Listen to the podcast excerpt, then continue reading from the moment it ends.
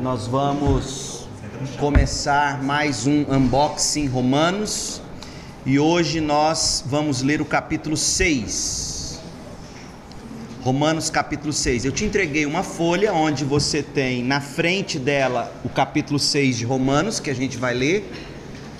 E no verso você tem um esboço da carta aos Romanos, que é importante para você, sempre que estiver lendo, se situar na carta. Nós já caminhamos pelos cinco primeiros capítulos, nós estamos dentro do, do parágrafo maior, veja aí o ponto de número 4. Nós estamos tratando de esperança como resultado da justiça pela fé. Falamos da certeza de esperança no capítulo 5 até o verso 11 e do 12 ao 21 do capítulo 5, esperança no triunfo de Cristo sobre o pecado. Agora, essa graça que pela fé nos salvou, nós vamos ler sobre ela na forma como ela nos santifica. Por isso que é o triunfo da graça sobre o poder do pecado. Nós estamos entrando numa parte da carta onde Paulo vai começar a explicar para nós como acontece o processo de santificação. É um processo, como o próprio nome diz, e Paulo vai nos explicar de que maneira isso acontece no capítulo 6. O capítulo 6 é um texto muito interessante, porque quando ele trata do triunfo da graça sobre o poder do pecado, a gente descobre que Paulo gasta aí esses 23 versículos para lidar com um problema fruto da pregação dele. Paulo pregava a graça de Deus em Jesus de uma maneira que seus ouvintes, aqueles que pelo menos que queriam distorcer a palavra de Deus, os seus ouvintes ah, diziam: tá, já que é tudo pela graça, então eu vou continuar vivendo como eu quero viver, como eu posso e quanto mais eu assim, então, pecar, viver e pecar, mais a graça de Deus vai se evidenciar na minha vida, porque é graça. Então eu continuo pecando, eu continuo vivendo, eu continuo fazendo, eu vou lá, peço perdão, é graça. Então, e, e, a gente sabe que esse é um problema ainda presente. Muita gente pensa assim. Quando se fala muito sobre graça, as pessoas acham que a graça te dá a autorização para viver segundo seus gostos e desejos. E Paulo vai dizer o seguinte: Pois bem, verso 1. Pois bem. Pois bem nos liga ao que ele acabou de dizer no capítulo 5. Nós não temos o texto aberto aqui, mas ele, ele falou da graça pela fé e a forma como ela nos salva e etc. Pois bem, Devemos continuar pecando para que Deus mostre cada vez mais graça? Claro que não, Paulo diz. Uma vez que morremos para o pecado, e ele vai usar essa imagem agora, a imagem da morte. E eu quero que você, lendo sobre isso aqui, eu quero que você comece a entender de que maneira uh, nós devemos ou podemos combater o pecado que habita em nós ou que nos assedia. Então ele está falando aqui: uma vez que morremos para o pecado, como podemos continuar vivendo nele? Ou acaso se esqueceram de que quando fomos unidos a Cristo Jesus no batismo, nos unimos a Ele em Sua morte? Ele está dizendo muita coisa, presta bastante atenção. Por acaso alguém de nós morreu de fato? Duh. Não, né? Todo mundo vivo aqui. Então, essa linguagem de morremos para o pecado é uma linguagem simbólica, certo? O fato de nós termos morrido para o pecado, nós demonstramos isso, nós, nós professamos essa morte em Cristo para o pecado, de que maneira? quando nós fomos unidos a Cristo Jesus no batismo. Esse batismo, primeiro aqui, não é o batismo das águas. É no momento em que eu, pela fé, fui batizado em Cristo, eu fui salvo, eu fui inserido no corpo de Cristo. Então, nesse momento, eu e você, pela fé, fruto da graça, nos unimos a Cristo em sua morte. Pois, pelo batismo, morremos e fomos sepultados com Cristo. Aí ele vai falar do simbolismo. Aí sim, do batismo nas águas, pois pelo batismo morremos e fomos sepultados com Cristo. E assim como ele foi ressuscitado dos mortos pelo poder glorioso do Pai, agora nós também podemos viver uma nova vida.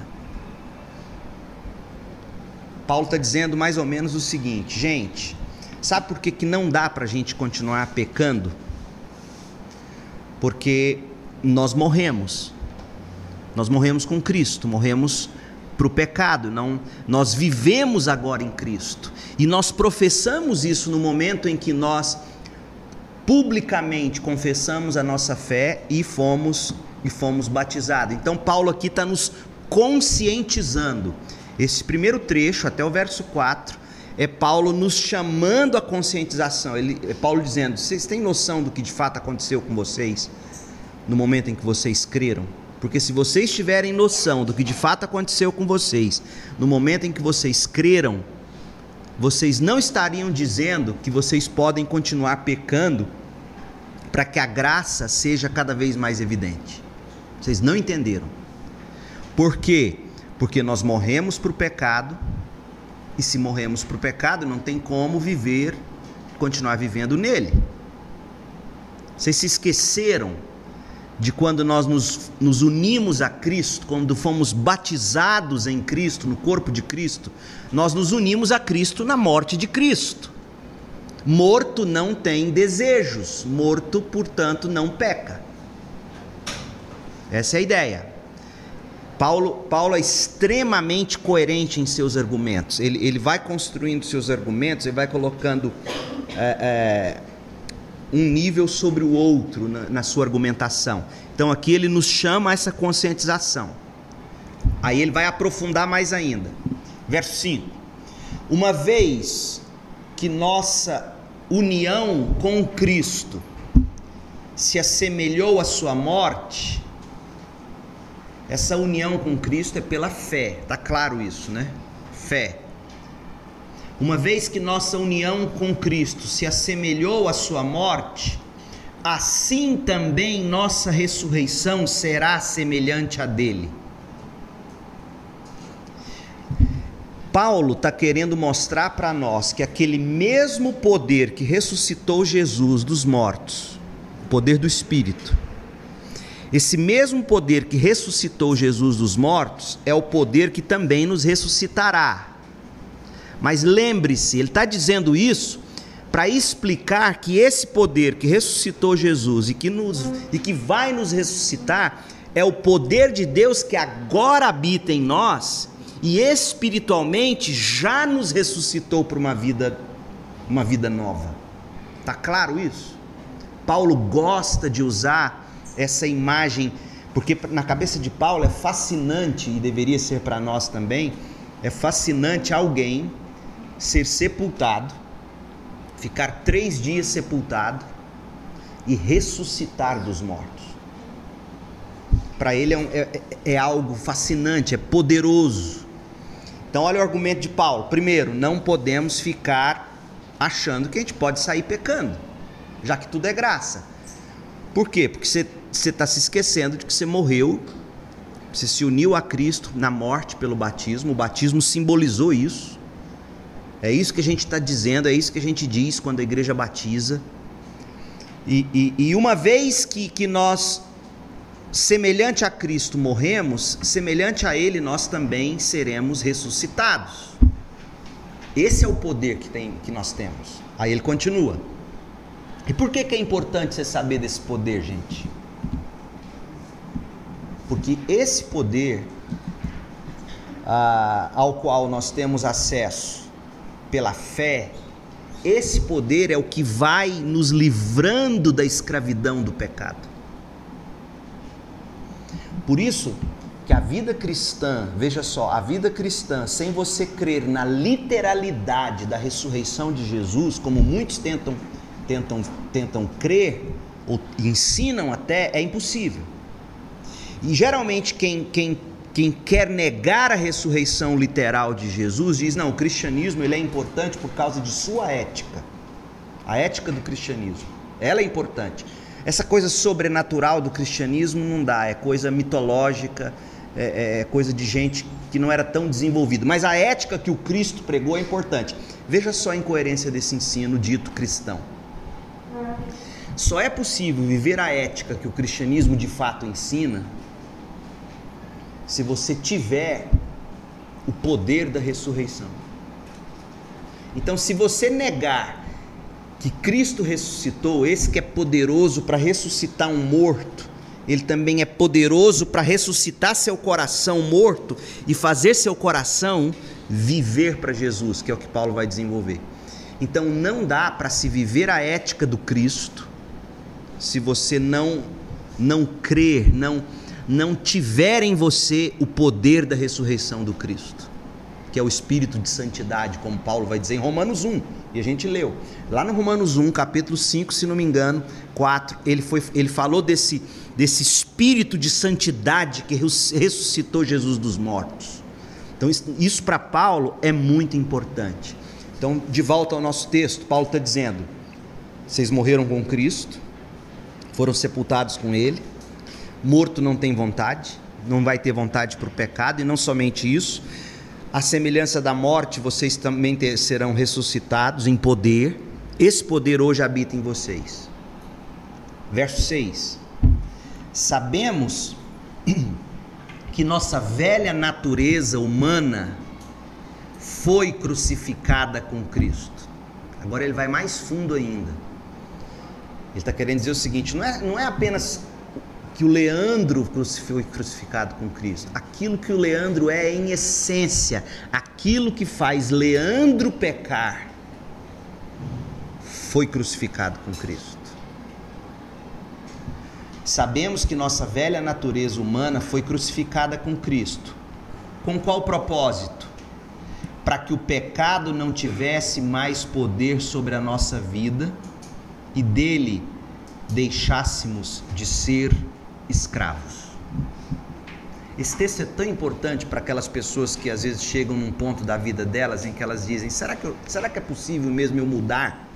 Como, ao longo desses 20 anos pastoreando, o que eu mais ouço no meu gabinete quando alguém me procura em busca de ajuda, ou ela diz isso no olhar, ou ela diz isso em palavras. Ela diz: será que é possível mesmo eu mudar? E é isso que Paulo está dizendo. Paulo está dizendo que não só é possível, como de fato aconteceu se você está em Cristo. Sua velha natureza, seu velho homem, a inclinação para o pecado foi crucificada. Para quê? Para que o pecado não tenha mais poder sobre você. Ele está morto na sua vida, morto vivo. Ele é um zumbi, de vez em quando ele aparece. Paulo vai falar aqui. Ah, e outra coisa, você não precisa ser escravo dele. Pois, verso 7: Pois quando morremos com Cristo, fomos libertos do poder do pecado.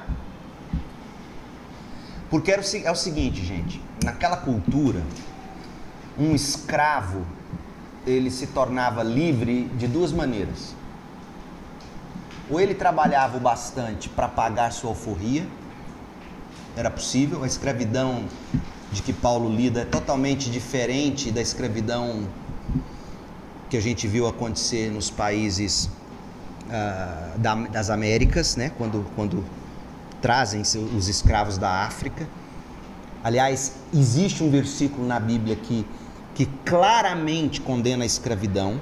Paulo vai falar, e se não me engano é 1 Timóteo 1,10, onde ele claramente condena algum tipo de, esse, esse tipo de, de, de, mercadoria, tornar a vida humana uma mercadoria, onde você escraviza e vende.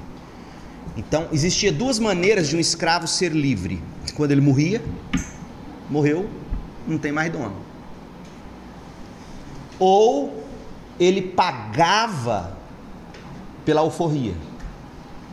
Só que o que é maravilhoso é que o que Jesus fez por nós é, são as duas coisas. Ele pagou por nós o quilo. Olha como é que eu tô. Meu Deus. Ele pagou por nós. Ele pagou por nós e nós morremos para o pecado. Então nós somos de Cristo por dois motivos. Morremos, o pecado não tem mais poder sobre nós. A lei não tem mais poder sobre nós. No sentido de nos condenar. Não no sentido de dizer, já que a lei não tem poder sobre mim, então eu faço tudo o que eu quero, mesmo que vá contra a lei. Não, não, não. Quando Paulo fala que a lei não tem mais poder sobre nós, a lei não é mais a espada que nos acusa. Já falamos disso. E ele vai repetir isso aqui depois no capítulo 7. Então a gente morre para os efeitos da lei, os efeitos condenatórios. A gente morre para o pecado, ele não é mais nosso Senhor. E nós temos um novo Senhor, Cristo, que nos comprou com seu sangue, pagou a nossa dívida. Então Paulo está dizendo que por isso, verso 7, pois quando morremos com Cristo, fomos libertos do poder do pecado. Então, uma vez que morremos com Cristo, olha o verbo crer, cremos que também com Ele viveremos. De novo a imagem. Temos certeza disso, pois Cristo foi ressuscitado dos mortos e não mais morrerá. A morte já não tem nenhum poder sobre Cristo. Quando Cristo morreu, foi de uma vez por todas para quebrar o poder do pecado. Mas agora que Cristo vive, é para a glória de Deus. O que ele está dizendo indiretamente? Nós também. Paulo está sempre falando desse acontecimento literal, físico, para nos lembrar do que espiritualmente já nos aconteceu e que finalmente acontecerá na glorificação. Porque, gente, salvação, ela é um processo eu sou salvo no momento em que eu me arrependo e creio.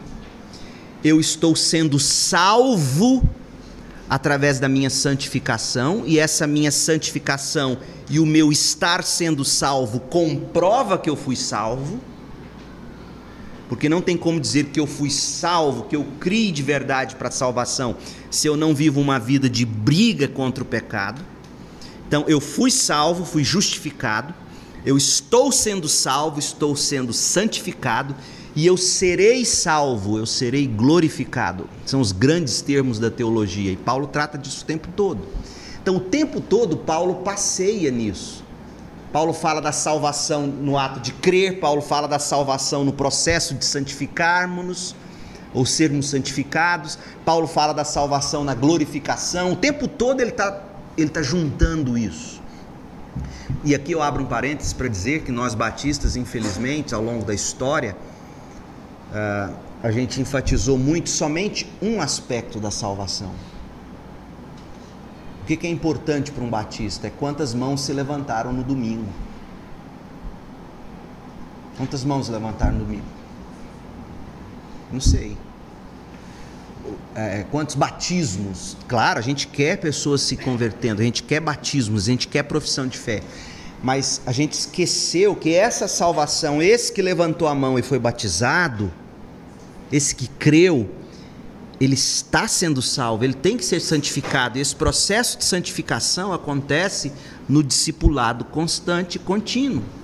Isso que a gente faz aqui toda sexta-noite é um, é um aspecto de discipulado estamos lendo juntos a Bíblia, ensinando como ler a Bíblia, tentando aplicar isso ao coração de forma que a gente consiga, pelo poder do Espírito, crer nas promessas e assim sermos cada vez mais libertos daquelas velhas tentações e pecados que nos, de alguma maneira, ainda nos escravizam. Tá claro isso? Então, é disso que Paulo está falando. Aí ele diz assim: Verso 10: Quando Cristo morreu, foi de uma vez por todas para quebrar o poder do pecado, mas agora que ele vive é para a glória de Deus. Da mesma forma, considerem-se mortos, considerem-me, está errado aí, eu não sei se foi a digitação ou se foi, se na nossa Bíblia, acho que não está na Bíblia não, acho que foi a digitação. Da mesma forma, considerem-se mortos para o poder do pecado e vivos para Deus em Cristo Jesus.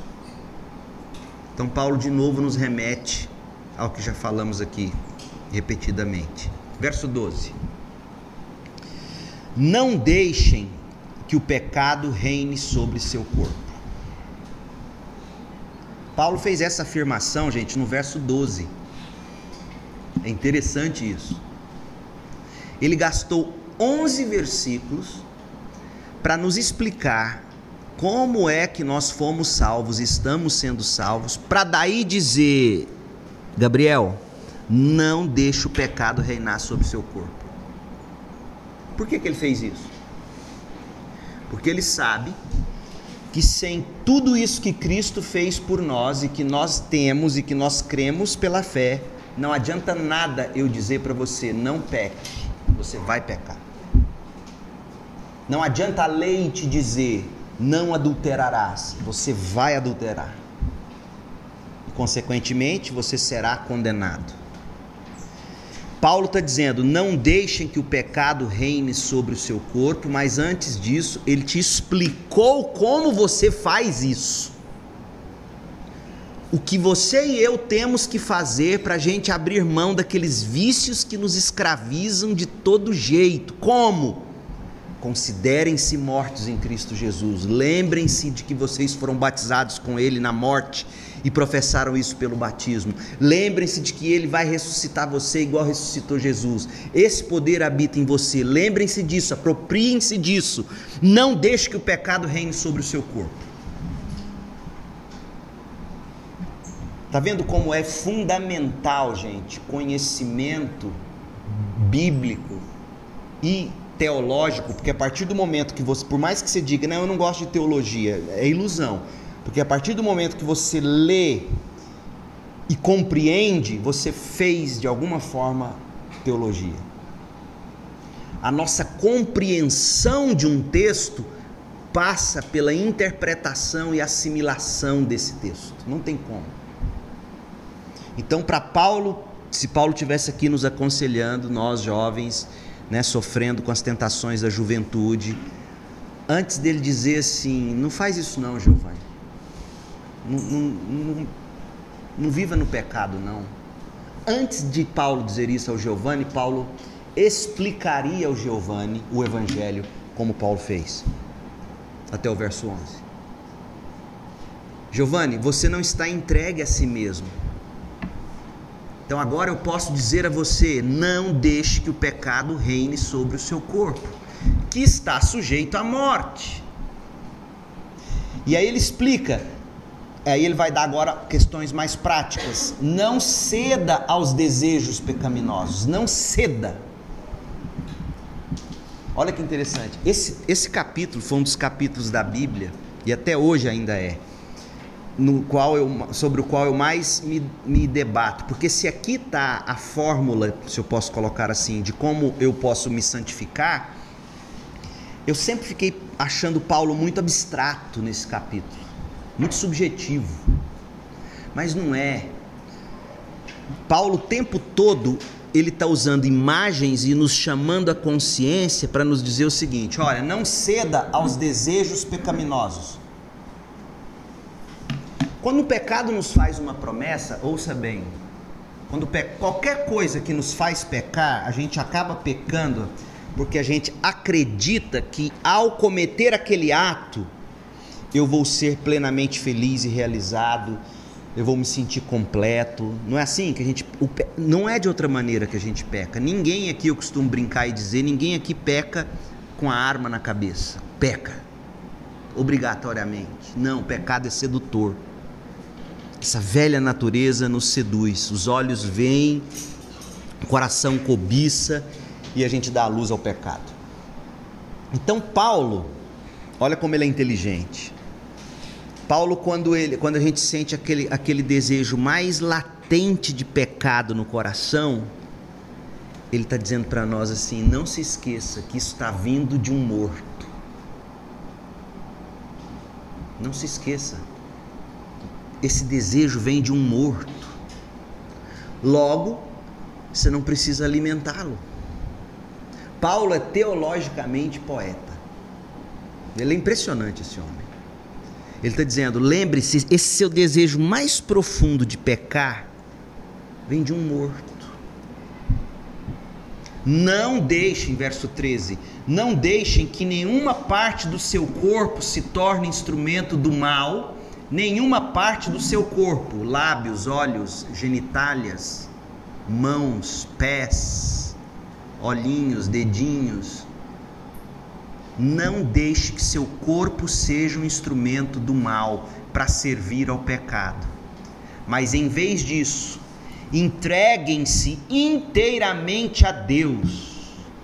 Outra coisa interessante, outra analogia que ele vai fazer. Quando você entrega o seu corpo ou parte do seu corpo para alguma prática pecaminosa, você faz isso em busca de prazer, né?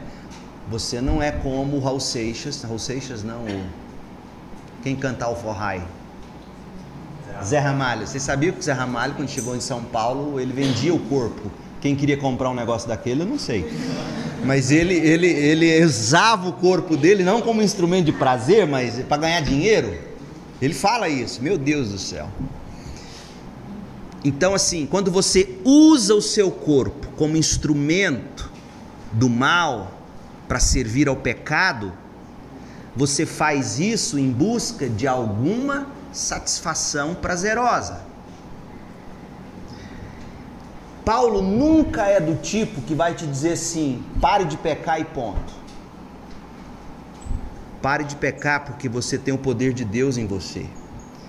É, ele vai dizer: não deixe que o pecado reine sobre o seu corpo, porque esse desejo vem de um morto. Não ceda esse desejo pecaminoso, ele é um morto.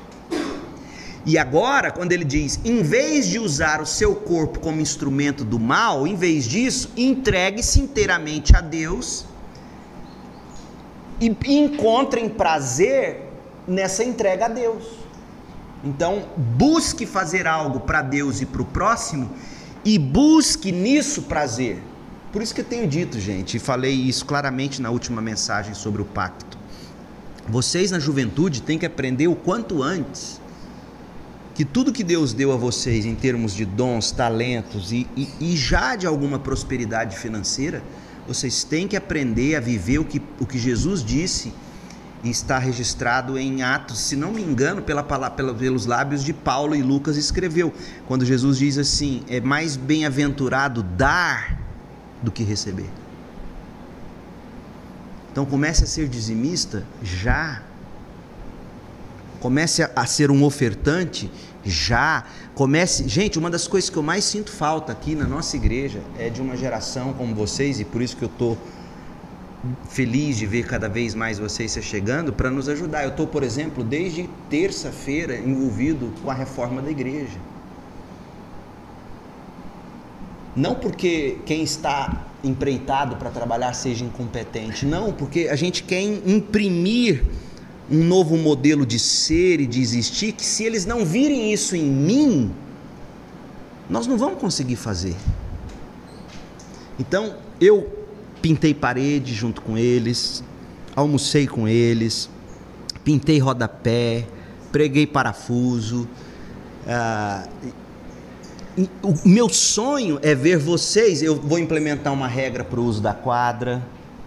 Nós vamos cobrar da quadra, essa é a ideia se você cobrar 40 reais por segunda-feira, não é por hora, e aí fora é por hora.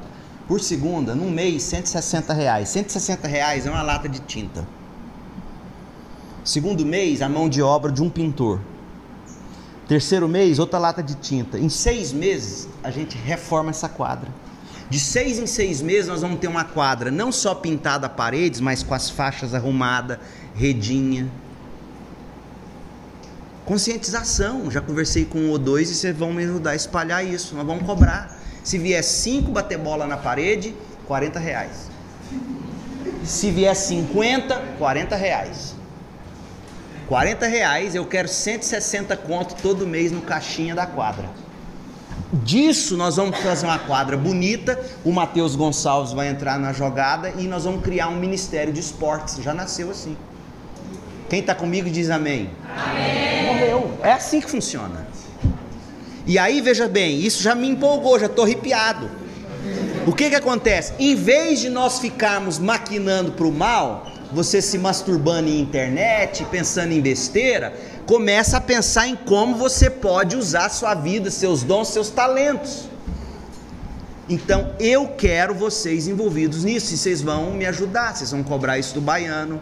Nós vamos nos envolver. Eu vou botar um ou dois diáconos nessa jogada. Vou já descer daqui e falar com o Júlio e com o Itamar que estão ali ajudando a fazer os hambúrgueres para vocês, para nós.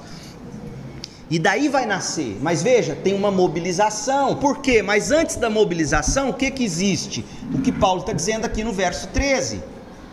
Ele está dizendo: nós vamos aprender a encontrar prazer entregando o nosso corpo inteiramente a Deus. Mente, planejamento. Por exemplo, as meninas, junto com o André agora, arrebanharam o André, fazendo escavação nos nossos arquivos, as atas para contar a história da igreja para nós nos 75 anos. É isso que eu quero. Eu quero mais de vocês, nos dons que Deus deu a vocês, os talentos que Deus deu a vocês, para a gente fazer essa igreja bombar. Não para nós, para a glória de Deus. Quem está lá na CIB? Está lá na CIB um bando de jovem, de crente, que ama Jesus, que entendeu que não pode ficar entregando o corpo parte nenhuma do corpo como instrumento para o mal, mas entregaram-se inteiramente a Deus, têm prazer nisso e vivem para a glória de Deus, com fé. É isso que nós vamos fazer, certo? Pois vocês estavam mortos e agora têm nova vida. Portanto, de novo, ofereçam seu corpo como instrumento para fazer o que é certo para a glória de Deus. O pecado não é mais seu senhor, pois vocês já não vivem debaixo da lei, mas debaixo da graça. O que, que isso significa? De novo, Paulo não está dizendo, ignore a lei. Paulo está dizendo o seguinte: antigamente, antes do Espírito, vocês tinham um Senhor, o pecado, a natureza pecaminosa. Então a lei dizia não pode, mas não ajudava vocês a não fazer o que não pode. Hoje não, hoje nós temos o Espírito de Deus, e a nova aliança foi profetizada por Ezequiel, por Jeremias, lá em Deuteronômio, quando disse: Eu vou transformar o coração de vocês de pedra em carne, eu vou gravar a lei no coração de vocês. Todo domingo, quando a gente celebra a ceia, esse é o sangue da nova aliança é, é, derramado por vós. Esse sangue comprou para nós o Espírito que crava no nosso coração a lei e que agora nos capacita. Isso é viver sob a graça. Viver sob a graça, em nome de Jesus, não caia mais. Isso é heresia o que se diz por aí. Não, eu vivo na graça agora. Viver sobre a graça não é viver sem nenhum tipo de lei de Deus sobre nós. Viver sob a graça é viver debaixo da lei de Deus, mas agora empoderados pelo próprio Deus para fazer a vontade dele que está revelada na lei. E quando eu não conseguir, e muitas vezes eu não vou conseguir, eu vou crer que Cristo cumpriu nele a lei toda e a justiça dele, que ele conquistou, é minha quando eu não consigo. Esse é o Evangelho. Então, viver sob a graça e não sob a lei, não é falar, ah, não, lei já era. Tem gente que nem prega mais Antigo Testamento.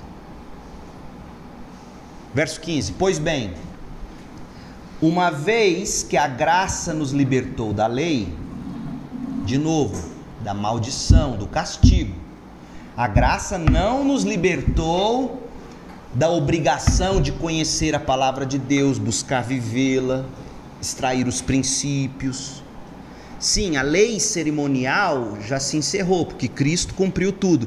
Mas o que existe na lei cerimonial, lá em Levíticos, por exemplo, em termos de princípios, a gente ainda usa. Então, uma vez que a graça nos libertou da lei, quer dizer que podemos continuar pecando? Ele volta lá no, no que ele diz no verso 1. Claro que não. Vocês não sabem que se tornam escravos daquilo a que escolhem obedecer, isso aqui você tinha que pregar no descansa a tela aí do, do, na tela inicial do seu celular. Vocês não sabem que se tornam escravos daquilo a que escolhem obedecer? Aparência. E aqui eu vou me deter ao texto porque eu estou lendo algumas coisas aí que me faz querer viajar e a gente quer comer hambúrguer. Vocês não sabem que se tornam escravos daquilo a que escolhem obedecer? Podem ser escravos do pecado que conduz à morte ou podem escolher obedecer a Deus que conduz à vida e à justiça, ou à vida de justiça. Escolhe, não tem, não existe ser humano sem Senhor. Essa é a questão. As pessoas dizem assim: religião escraviza. Sim, a religião escraviza. Cristo também. Mas você vai querer servir esse Senhor Cristo, cujo jugo é suave, o fardo é leve, ou você vai querer servir o Senhor pecado, o Senhor nariz empinado você mesmo, que te destrói, que te mata, que te escraviza, que te suga até a última esperança, faz você estourar o cartão de crédito, faz estourar a balança no peso, faz você comprar e consumir, e você quer e quer e quer e se arrebenta. Que Senhor você vai escolher? É isso que Paulo está dizendo. Podem ser escravos do pecado, que conduz à morte, ou podem escolher obedecer a Deus, que conduz à vida. Graças a Deus, verso 17, porque antes vocês eram escravos do pecado, o verbo é passado, mas agora obedecem de todo o coração este ensino que lhes transmitimos.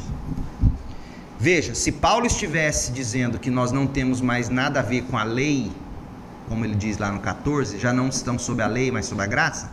Se a lei não fosse importante, Paulo não diria que agora nós obedecemos. E obedecemos de que jeito? De todo o coração. Por que, que você acha que Paulo acrescentou de todo o coração? Por causa da promessa da nova aliança. Eu colocarei a lei de Deus no coração de vocês. Eu farei vocês cumprir a minha lei de todo o coração. Paulo conhece a Bíblia dele. Paulo não está anulando a lei. Paulo está dizendo: agora sim nós vamos viver o que a lei de fato tem para ser vivida. Deus está produzindo isso em nós. Verso 18: estão livres da escravidão do pecado. Gente, liberdade não é você fazer o que te dá na cabeça. Liberdade é você querer fazer o que você tem que fazer e, e, e que é bom, agradável, perfeito e, e, e sobre o que você nunca, jamais vai se arrepender. Isso é liberdade. Liberdade não é você ter dinheiro e comprar o que quer.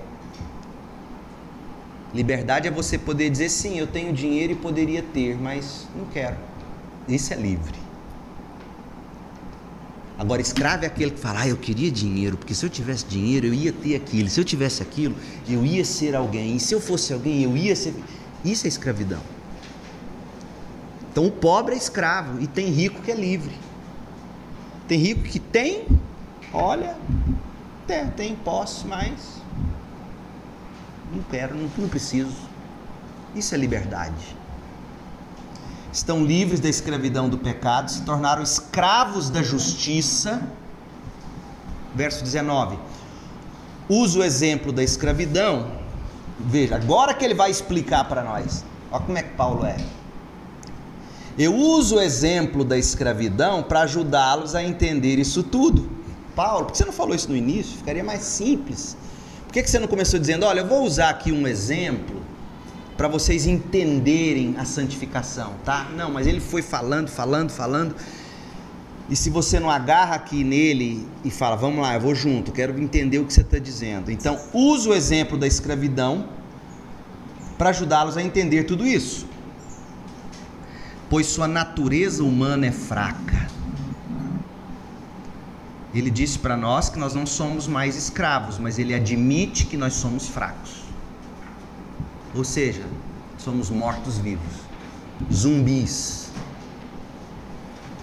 No passado, vocês se deixaram escravizar pela impureza e pela maldade, o que os fez afundar ainda mais no pecado. Agora, devem se entregar como escravos à vida de justiça, para que se tornem santos. A mesma intensidade que nós vivíamos para o pecado tem que ser vivido para Cristo.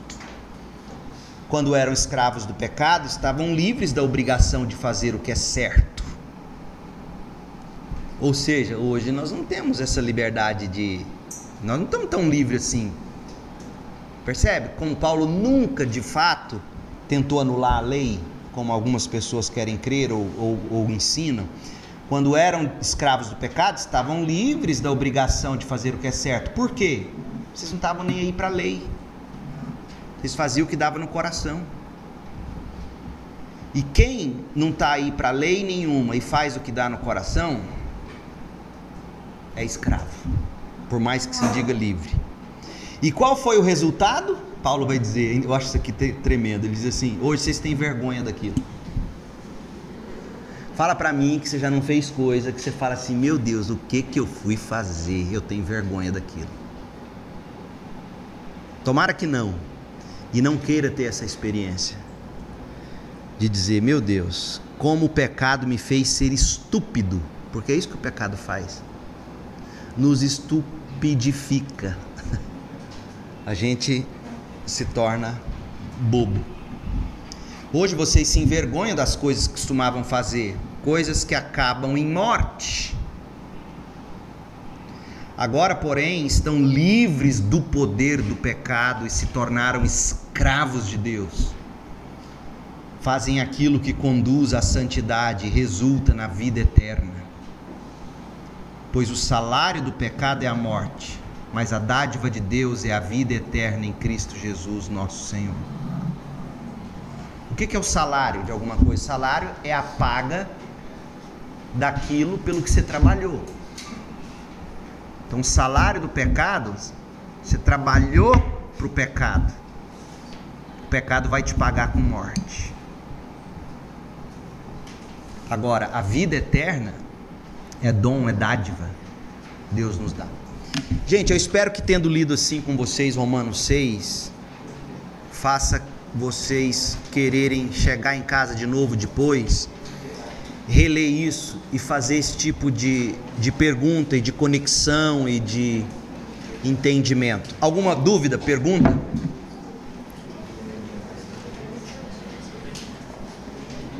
Esclarecimento? Tudo certo? De rocha? Hã? Ou vocês não entenderam nada, ou vocês aprenderam tudo, que eu duvido, porque esse texto não é fácil. Tudo tranquilo? O que, que você falou, Julinha? Giovanni falou o que você falou? Hum. É isso aí, meu povo. Obrigado. Deus abençoe.